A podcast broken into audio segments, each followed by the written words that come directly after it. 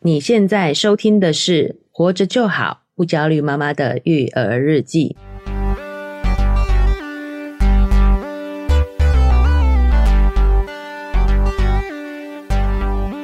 我是营养师肉圆妈，大家好，我是奶舅。好，那我们今天这一期呢，聊的这个话题，可能会觉得怎么会在这个育儿频道聊这件事情呢？对啊，，因为我们今天的主题呢是比较沉重一点的嗯堕胎这个议题，是，因为在今年美国有一个非常知名的这个罗素韦德，就是跟堕胎相关的法案，对哦，被大法官推推翻了，我觉得奶就可以，就是有等一下可以解释一下，因为我只要看到这个我都不敢看下去。不能看下去哦对，所以你没有来了解这个事情的来龙去脉，这样子。，对，好，那我们待会再来细聊这个法案哦。是那，因为这个法案的这个推翻呢，让堕胎这个议题又成为近期大家啊、非常热烈讨论的一个话题了，对不对啊？没错，奶舅跟肉圆妈在思考的过程当中呢，发现说，其实这个议题有很多值得我们去探讨的地方，是，因为堕胎这件事情呢，它不只是女生的身体自主权而已，是，它其实也会影响到男人的权利，对，好、诶也会是影响耶，对，也嗯会影响到小孩子的权利，甚至也会影响到整个社会。好，我们是待会今天呢，这期节目就会跟大家举一些例子，嗯然后跟大家来分享一下，其实堕胎这个议题跟所有人息息相关，而不是只有跟女生相关而已。是，再加上说呢，我们前一段时间也有一位听众呢跟我们私讯分享了哦，他这个一的心路历程。对，哦，那他也经过他的同意呢，哦，愿意让我们在节目上可以跟大家分享一下。是的，那这位听众听众朋友呢，就是在 IG 私讯肉圆妈、哦，她说一直有收听您的节目，觉得在育儿的路上，谢谢你们，终于不这么焦虑。大宝目前十一个月，一出生就住加护病房，后期产后忧郁很严重，嗯，到现在还没有完全走出来。前几天发现肚子有了二宝，在各种考量下，觉得没有办法提供二宝一个安全及充满爱与快乐的成长环境。是，今天跟老公一起决定药物流产，看到小小的米粒胚胎，虽然还没有心跳，还是觉得十分内疚。若雨妈，你玩到哭了， 很自责，没有完善的保护嗯，导致怀孕，但没能给她好的环境跟陪伴。这样贸然的听别人说来了就是缘分，小孩会自带财钱财，就生下孩子真的会比较好吗？我觉得最后一段让人好有感哦。我们社会就是很不负责任的讲这种话，对。对不对？我也会讲这种话，就是啊孩子会自带财富来，可啊是其实这不是必然的嘛，对对不对？对还是我们得承担这个责任，但是其他人却就是可以轻易的讲出这些这些话，哎、传统是比较集体一点嘛，嗯，哦，所以以前生育这件事情是真的是整个家族的事，哦，大家也会一起合作，对，对不以对前是集体主义社会，然后确实彼此也会互相帮助，就对我们聊过嘛，以前就是这个院子里面小孩就丢里头，对大家帮忙看，对，哦，所以以前确实你身边的人有这样资格去提出一些意见的，对，壮年的人去做务农嘛，哎然后比较老一点，就是还可以帮那那边看小孩，其实也是对互，相的有陪伴，他们是有付出的啦，对简单直讲直白一点就是这样。但是是现代我们因为现代社会的关系，演化到现在，我们已经算是个人小家庭的一个社会结构了。是，哦，但我们还是依照着我们上古世代啊，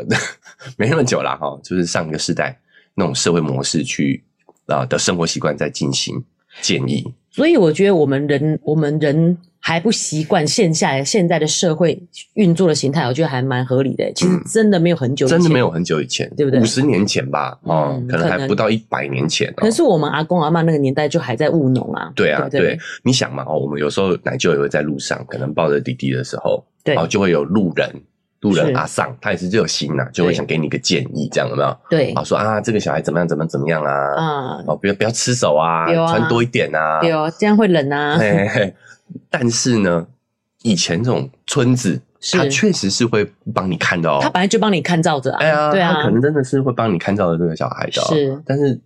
现在这个社会发展成这样，他是谁我根本不知道，没见过第二次面了。对啊，对，但是他还是会习惯性的，老一辈的哦，甚至现在中年人、年轻人都还是会有这样的一个习惯。对，我觉得真的要很谢谢这位听众跟我分享，跟我们大家这样分享，愿意跟嗯我们分享这样的心路历程哦。我觉得很能感同身受欸诶，尤其是他就说胚胎还没有心跳的时候，嗯，他还是觉得很自责。我那一次一开始去产检的时候，哎、听到心跳声，觉得他已经有心脏了、欸，嗯你知道吗？可是其实那个都是很分化的一开头而已，但是就会很情绪化的觉得它是一个生命，嗯嗯你，知道，就是有那种感觉，这个也是跟我们待会会聊的有点相关啊。哎、是，就是美国有所谓的心跳法案嘛，嗯嗯，哦哦，对也是这样子，就对了，哦是，他们认为能不能判定堕胎，能不能堕胎的依据其实是是这个心跳开始这样子。哦哎，那很早哎、我觉得这个有对点对对，我们有点待会太夸张也了，可以来聊一嗯聊。哎所以刚好太严就苛了啦就了这个这个这位听众的分享，我们也可以来聊一下这个议题。嗯，，对，那其实我觉得真的不用太自责，是第一，他的家庭刚好有一个比较有生病的小孩嘛，嗯对不对？然后呢，我觉得会这样去思考，能不能提供孩子一个快乐成长的环境，其实是很负责任的妈妈。对，才是负责任的表现。啊对啊嗯，，嗯，那其实会内疚也是很正常的情绪啦。对、啊、所以我觉得也要去这个允许自己有这样的一个感受。对，嗯因为基本上其实我们一般如果健康的宝宝，我们可能都会产后忧郁了。嗯那他嗯加上他的宝宝大宝是一开始就有住家病房的，有一些状。况的，有点嗯状况，我觉得这个压力一定是更大的。没错没错，嗯但是若维妈觉得啊，讲说来了就是缘分，嗯要生下来就是鼓励别人这么做。其实我觉得这还是蛮真的是讲风凉话，因为对这个就好像突然有了一个小孩丢到你家去，要你决定就要你养一样。嗯其实每个人的这个有没有准备，有没有这个决定是不一样的。虽然若维妈自己想想觉得，可能有了小孩以后，我可能确实也会生下来。哎，对那那个感觉就像是说，突然抱了一个小孩到你家，对说对哎对来对对这个小孩交给你养就对，没错没错，啊。通常一般人都会拒绝嘛，对不对？是就啊，我家里已经怎么样，就开始事情落到自己的身上的时候，就开始找借口。对，就觉得没有，我还没有，你就这样突然丢给我，我没有准备好。嗯，可是其实突然有了小孩就是这种感觉，对不对？对突然意外怀孕就是这种感觉，嗯，但这个时候其实也有人会讲说，啊，那那是因为你没有保护好自己啊，对不嗯对？你没有做嗯避孕措施啊。是哦，但是我们从科学上去理解的话，其实没有百分之百的避孕方式。好、像保险套就是百分之九十八嘛，对，哦，就是说你看它还是有两趴的几率会导致怀孕，是，是吧？哦，所而以且确实也有意外，就是必须要正确的使用，对哦，所以确实你再怎么谨慎，都是还是会有意外发生的可能。是那尤其是这个过程也是外人所不知道的嘛，你没到了错到底对方做了什么样的一个保护跟准备？对好那所以我们有时候真的也不要在这方面去多给人家意见。对哦、这个啊课题分离啦，是哦谁、承担谁负责。对，哦，所以反过来讲，如果你今天你要给意见，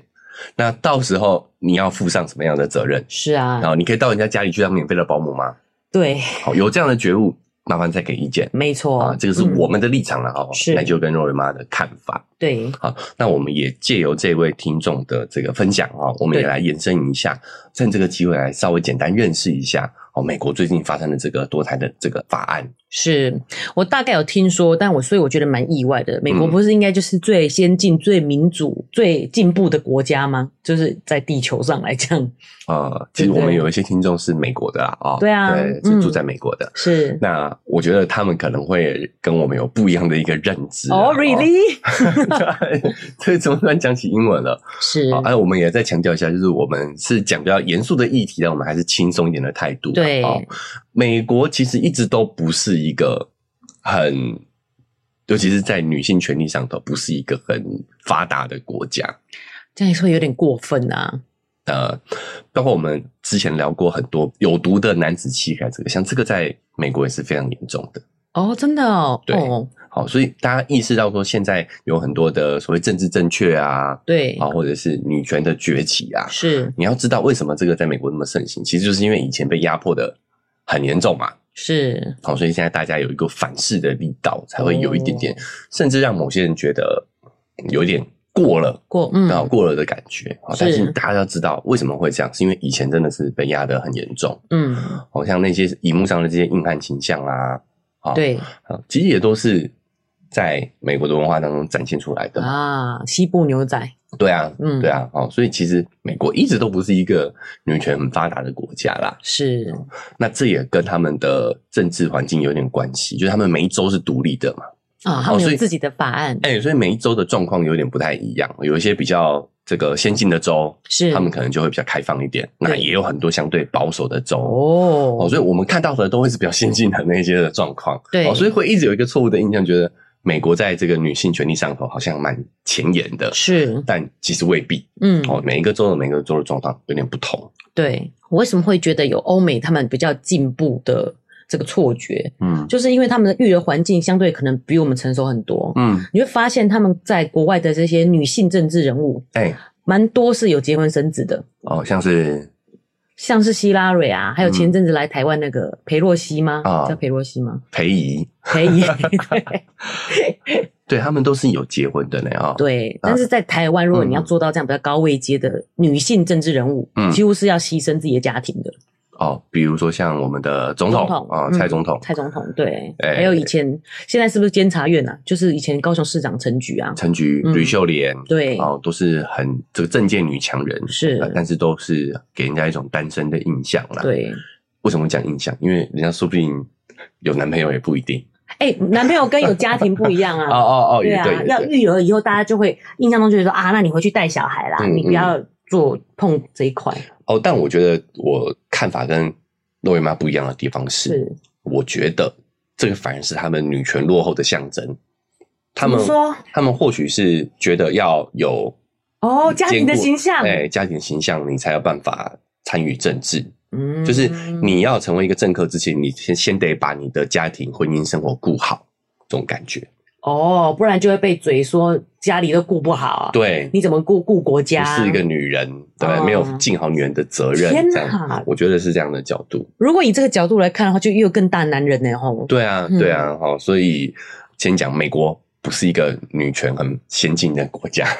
哇哦，是 好，这样就不会这么意外了啦。哦，对对对嗯啊、所以我们回过来看，就会发现说，这事情其实没有那么的匪夷所思啦，是哦而只是在美国政治的情况下，因为我们讲他们有保守州，也有发达州，对，哎、我们我们做一下免责声明啊，就是我们是这个圈外人哦哈，不是那么的专业哦哈。如果没有讲错的地方，对也欢迎大家来指正。好是我们是台湾乡巴佬， 对，其实对美国没有这么认识。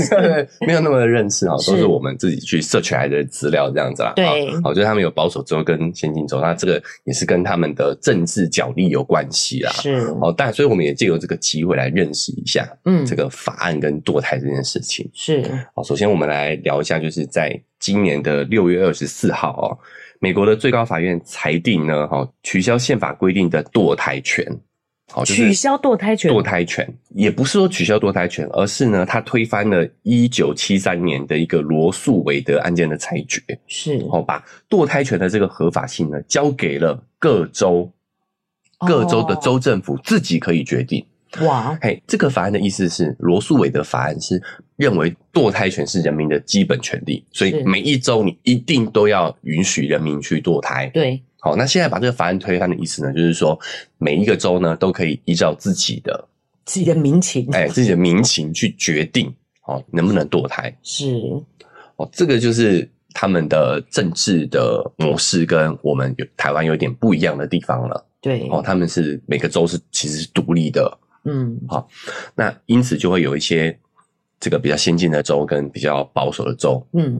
那我们就来聊一下哦，这个罗素韦德案到底是什么意思哦？是，一一直以之前没有做功课的时候，都以为是就是一个人名哎啊叫罗素韦德，对对，Russell， 对，red，还差点就是像韦恩咖啡不是不是的哦，是罗素啊，哦诉讼的诉诉，讼，哎，嗯韦德哦的一个案件。是，哦，他是呢，在一九七三年的时候呢，哦，原告就是这个罗，对，他诉韦德，也啊是五十年前的事情了耶，，对对对，十年前。那这个罗其实是一个化名，是哦，她是一个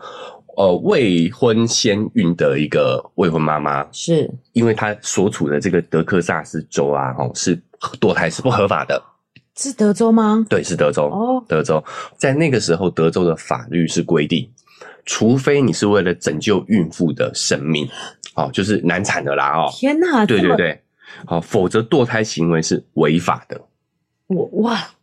我还以为是小孩没有问题就不行这样，就不行。就他居然是说不，就不是哎、是又更对退一步，是要危及生命才可以、欸。危及生命才可以堕胎，不然的话，那个呃实习那个手术的医生可能会被告天哪、啊，或者会有这个刑责问题这样子。是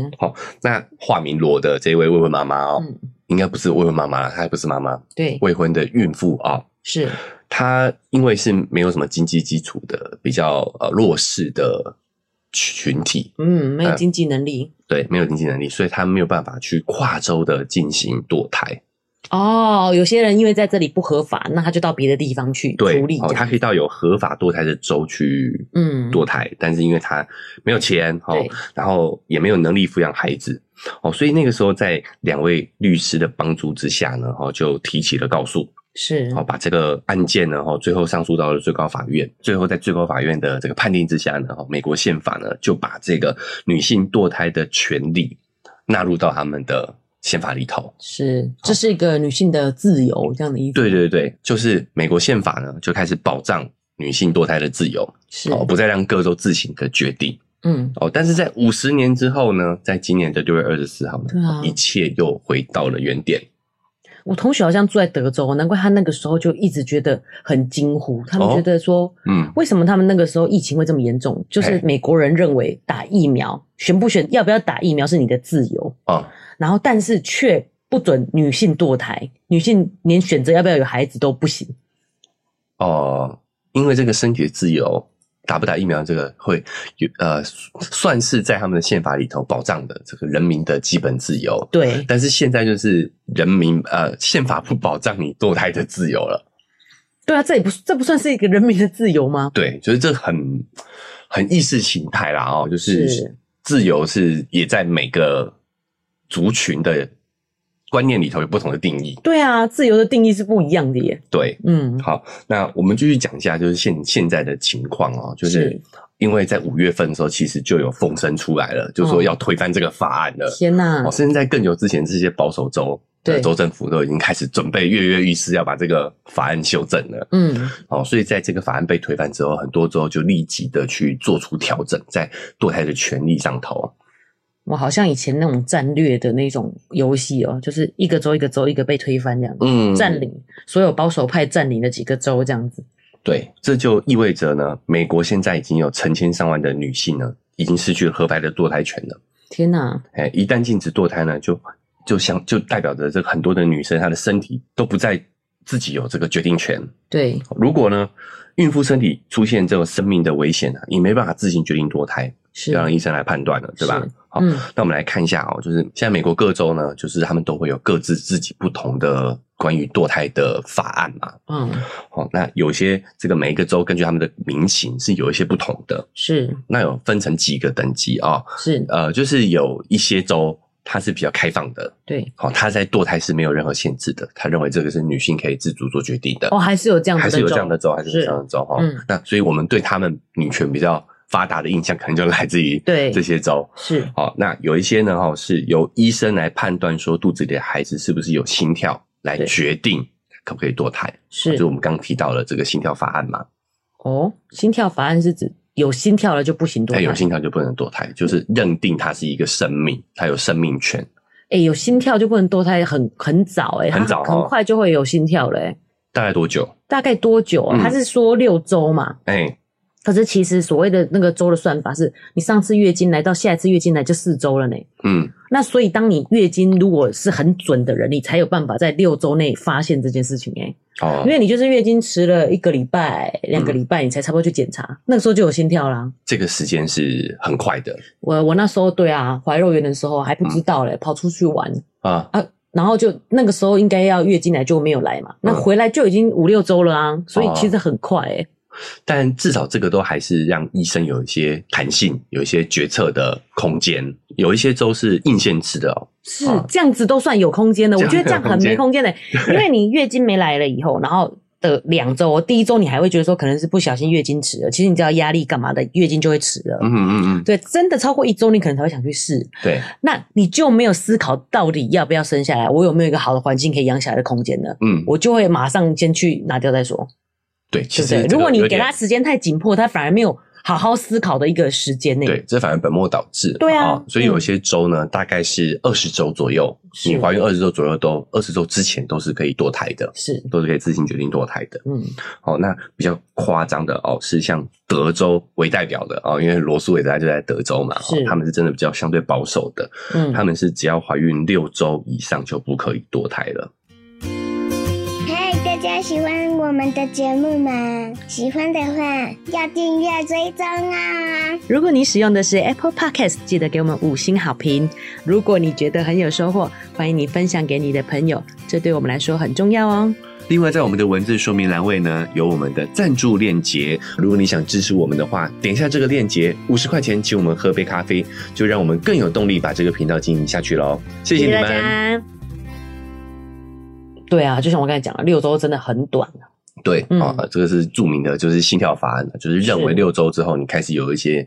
生命的迹哎象生。命的迹象。哦对啊，那也是迹象就而认已定啊、他的生命就不可以堕胎了。嗯哦，那就像刚刚瑞文妈分享的，就有怀孕过的妈妈们都知道，六周其实可能你才刚发现，对啊，哦，你就嗯得立即要做出决定。是哦，，其实这反而反过来有点本末倒置了，对，让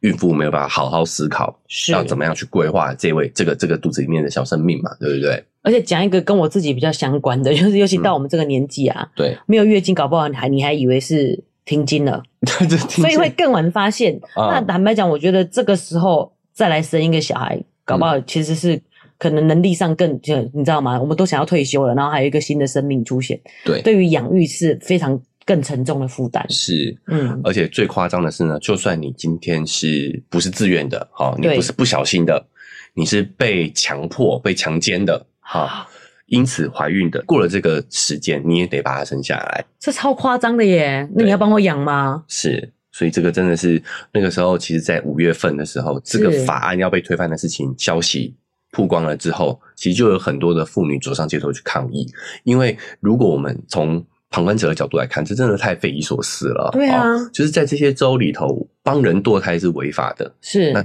就有人有人说，有人就是讽刺说，强奸犯的刑罚都还比不过帮人堕胎的医师严重。而且我还要帮他生下他的孩子，这是什么东西啊？对，所以就让大家觉得这是女性权利的倒退啊，哦，倒退了五十年啊，而且我觉得国家应该是要在一个帮助的角度。对嗯如果以这个法案来讲的话，坦白讲，真的有能力的人，他就去别州去处理，对，也可以有比较好完善的医疗的设备。嗯，那你说比较没有这样子的，就是经济条件状况比较不好的，你反而保护不到他，结果他还要必须生一个一个犯罪的一个孩子。对，然后再来是呢，我们都知道说这个比较严苛的啊、对于这个法案比较严苛的是比较相对保守的一些州，是那其实这些州也是在美国的各州里头相对比较经济发展没有那么好的。嗯，啊，虽然这个可能有点标签，但你要知道，就是这个先进观观念的发达对跟经济的发达也有相对的关系。是，哦，所以这些保守州相对都是比较产业比较传统的，嗯哦，所以他们的经济状况是比较差的，嗯，导致说呢，里面其实大部分的都是弱势的女性，对，哦，相对弱势的女性，是便是说他们在各方面已经比较。没有自主权的情况下，甚至今年连身体的自主权都要被剥夺。没错，对，其实所很多的经验法则已经告诉我们了啊、你制止一件事情，如果它有需求，其对实它是不会消失的，是它只会转到地下化去，没错，就变得是说这些。在保守州里面，这些弱势的女子，对，她们没有办法跨州去合法的地方去安全的堕胎，对她们就只好求助一些地下的堕胎产业，是，啊，好、而让自己身处在更危险的环境当中。没错，哦，就算他真的把这个孩子顺利的拿掉了，他也会让自己的身体产生一些不可逆的损害，是啊哦，就导致让自己的生活陷入更多的恶性循环当里面。对，哦，所以其实这个法案是真的是牵一发而动全身呐、嗯，那我们关于这个法案呢，哈、我们就简单讲到这边啦、其实网络上也有很多资讯，如果大家对这个议题很感兴趣的话，对网络上也看到很多人对对这个事件发表意见，包括说呢，它是如何去影响我影响我们女性的身体自主权，是，哦因为我们女性其实，在怀孕这个部分就是是主要的这个个个体嘛，对，哦生育之后的很多的行为都是跟母体产生绑定的嘛，是主要还是以女性来负责照养的这个部分。是，我们哦现今社会还是是这个样子的，对不对？对，好、所以应该要把这个决定权交到女性身上。我觉得这个是很明显的一个事情，不太需要去再过多的讲述跟讨论。哦，真的吗？奶就立场就觉得这本来就是你本来就是女生该决定的。是啊，确实是哦。对啊就是如果就是谁承担谁负责，哎呀、就干你什么 事，对不对？很直接一点讲，就干你什么事所以。我觉得这个没有太延伸讨论的必要哦，也或者是说，其实大家都已经在这一方面有很多很多的讨论了啊、哦。是，我们现在今天奶就想要分享的是，其实从男性的角度来说，对，堕胎权利也会对于我们的这个发展有很大的影响，哦，甚至也会影响到孩子的权利。是好，，就我们在啊、我们这位听众的分享当中，哦嗯我们有讲到，其实首先第一个就是什么叫孩子的权利呢？就是孩子除了有生育权以外，生命权，生命权之外，就嗯对是我有权利被生下来，对，我还有一个权利叫做发展权，是，就是我被生下来之后呢，我也有权利这个要求有一个好的环境来让我可以发展是，就健康的长大。对，哦，但我们刚刚提到说，在这些情况，在很多情况下，这个未婚的妇女有很大的概率不一完全定不有，允许，哎、嗯不一定有那样的一个适合的环境去养育这个小孩。对，哦，那如果这个时候呢，在不能堕胎的情况下，他被生下来了，那他其实也失去了很多发展的可能性。是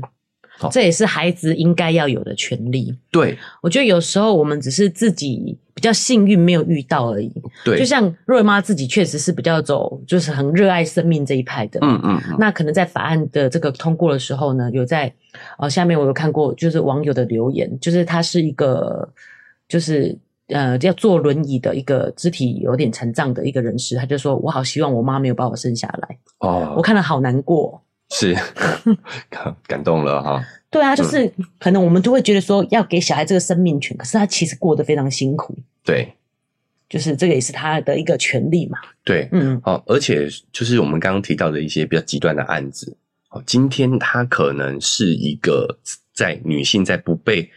在被强迫的情况下对，有了这个孩子，是，然后又不允许堕胎的情况下把她生了下来，嗯，那你觉得这一位女性会怎么样看待这个孩子？她可能对她会有很多负面的感受。是，那你觉得这个孩子在这样的情况下，他有办法健康长大吗？这个孩子从一开始来到人世间就是不受祝福的，是，就是啊、充满着很多负面的情况的。真的是互相折磨哎、老实说，你发生这样不好的事情，就算没这个孩子，你都没办法忘记了，对，却还有这个孩子不断在提醒你，你嗯曾经因为被性侵而有一个孩子。对，嗯，好，而且我们也反复强调，就是啊、母职困境的这件事情嘛，哦、是这个问题，其实我们已经讨论很多次了。对也就，是说，这个养育这件事情是需要整个社会体系去支持的没错，哦。所以，我们除了女性，除了是啊、母亲的这个角色之外，她还有很大一部分是自己，是，就像我们讲的，要做百分之百的自己嘛。，对，哦，所以她的这个自己，如果我一开始我就对于这个孩子的父亲，他的生父，我是有反感，我是有抗拒的。对，这个感受是会让我压倒我的母性的，是我，觉得我们讲母性其实不是天生，它需要后天跟社会环境的支持才会产生的，对不对？没错，哦，那再这样说，如果没有足够的社会体系的支持，女性在一个人带孩子的情况下是非常的艰辛的。那我们在这个情况，在这个状况底下，要把一个孩子健康的、美好的长大，对，让他健康美好的长大，几乎是不可能的。是，哦，所以在现在的这个状况来讲。对，哦，在目前我们母职困境以及社会支持不足的情况下，我觉得反堕胎这件事情呢，也是在剥夺孩子自己的权利。就是经过奶就这样一讲，我觉得。就是以这样做出这样法案的政府，真的很像说风凉话的亲朋好友。嗯我觉得政府应该是给予支持，哎，你就生吧。如果你生下来，我们有一个完善完善的系统可以帮你一起养育这个孩子，对但生不生的决定权在你，是对不是？可对是政府是做那个说啊生呐、生呐、可是却没有要伸出援手帮忙的那个人，对，对不对？呃，其实我们都还是认为啊，这是我我们常的一个误解，就是人有自由意志啊，我们嗯都觉得你可以做出，你应该要做出正确的选择。。对但很多时候人是没有选择的，我们是都是因应这个环境去对，做出反应的。顺势而为就这对样做了，简单讲说，呃，你要提高生育率，对你不用叫我生嘛，对你就让我买得起房子，没有生活压力，对不对？对啊我我死每天生给 你看，没认真，对啊， 我们每天增产报国给你看没，错，啊，就是大环境不允许嘛。对啊，现在可能真的是连这样的时间都没有。对，你要嗯知道，其实生存跟繁衍是我们作为生物的本能呐、对，你如果给我们一个合适的环境，对，保证这个生到你叫 不敢。对，但是现在反过来一样嘛，就是你没有给我一个良好的社会支持体系，对，你让我的这个职业道路跟我的个人发展是会因为生孩子受到影响。对那我女生，我当然可能没有就降低了很多生育的意愿嘛。对，就是就就不然就觉得自己牺牲了，对，对不对？好，那你现在连这个我堕胎的权利都把我剥夺掉了，对那只会产生让我产生更大的反感，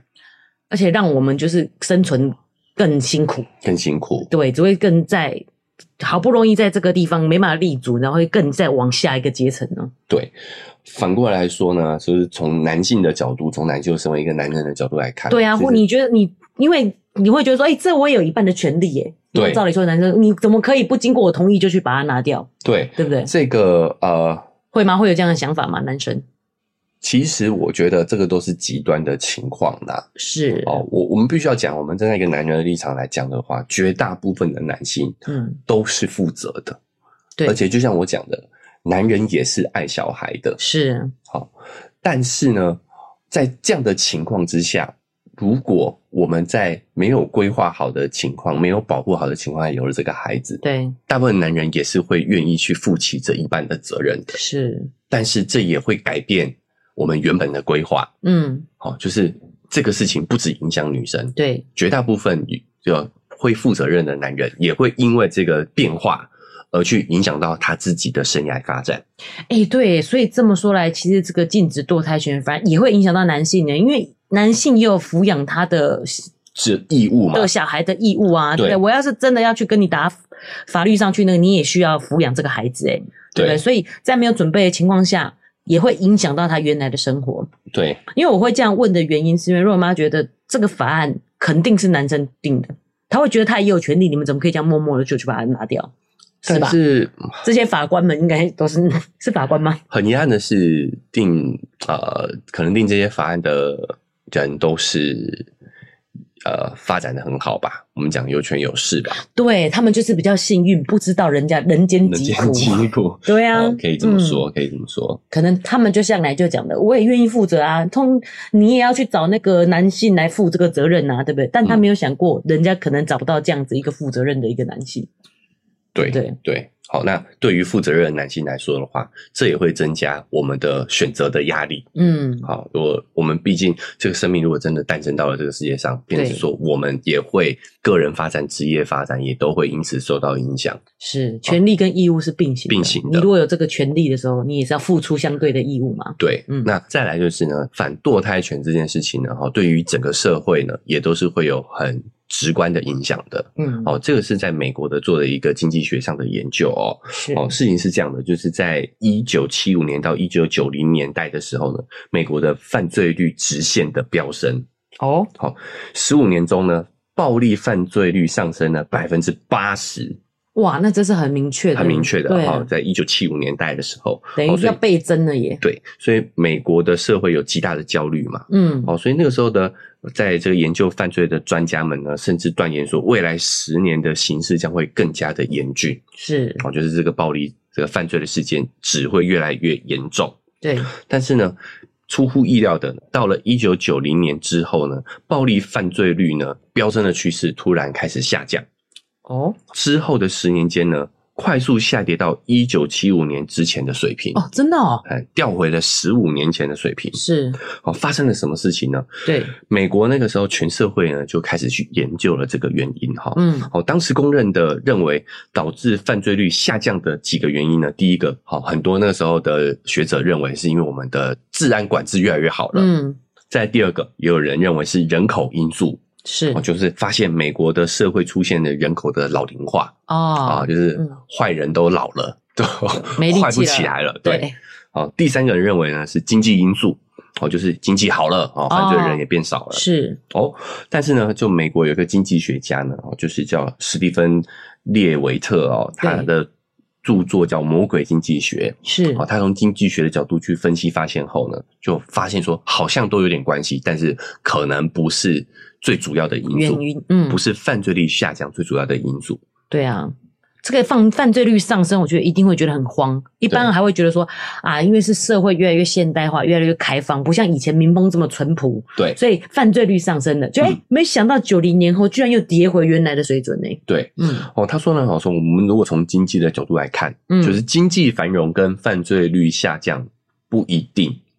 是哦不一定呈现正相关的。是，就是经济好的时候也不一定犯罪率就低。对，这位经济学家呢，他发现一九九零年代的犯罪率断崖式的下降，是原因呢，哈，其实是要追溯到一九七零年代的堕胎合法化，